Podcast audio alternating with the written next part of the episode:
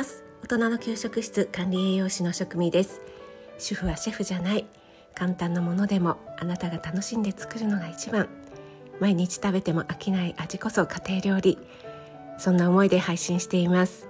はい今日はですね足がつる原因は潤い不足かもというお話をしたいと思います。最近ね足がつるっていう話をよく耳にするようになりましたが皆さんはいかがでしょうか？実は私の父もですね今は施設にお世話になってますが、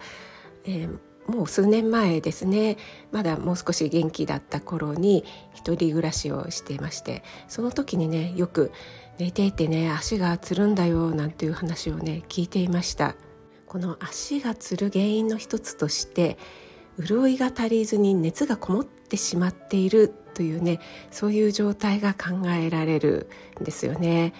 私たちの体内をめぐって組織とか細胞に潤いとか栄養を与えているのが体液なんですがそれが不足している状態だと熱がこもってね筋肉がつりやすくなります。皆さんいかがでしょうか？寝ている時に足が釣りやすいっていう方多いんじゃないかなと思います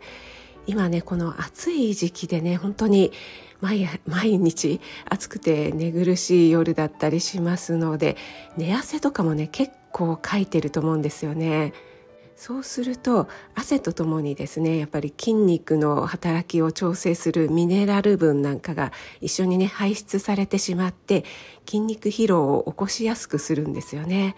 そうするとイオンのバランスが崩れて筋肉が興奮しやすくなる。そして痙攣してしまう。あのつりやすくなるっていうことなんです。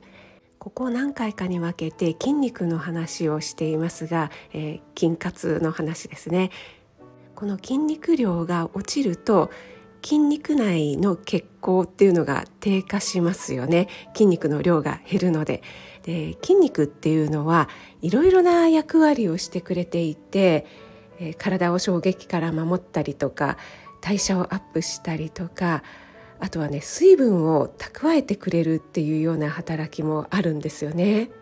ですから筋肉量が落ちるっていうことは筋肉内に蓄えておける水分量も落ちてしまうということで結果的に潤い不足そして、えー、足がつりやすくなるっていうようなねことになってきてしまいます。これね悲しいことなんですけどもやっぱり中年以降でねこの足がつるっていうのの発生頻度が高くなってくるっていうのは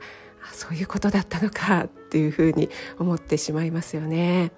若い方で足がつるっていうのはねやっぱりスポーツを激しくやっている人例えばサッカー選手とかねもうあれだけねもう45分とか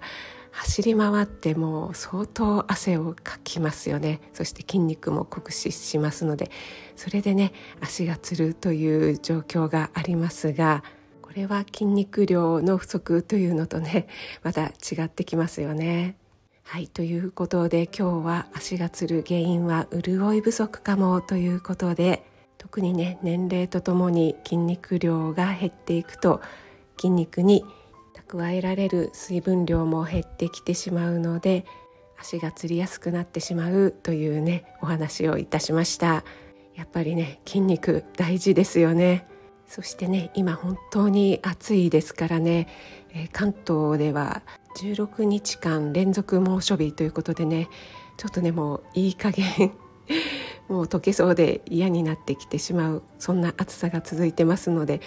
皆さんね水分補給とそれからねミネラルのバランスも大事ですのでね気をつけて過ごしていきましょう。今日は日曜日ですが昨日お味噌汁ライブをインスタと同時で、えー、お味噌汁を作る料理ライブ行いましたので今日の料理ライブはお休みいたします。皆さん素敵な休日をお過ごしください。お仕事の方は気をつけていってらっしゃい。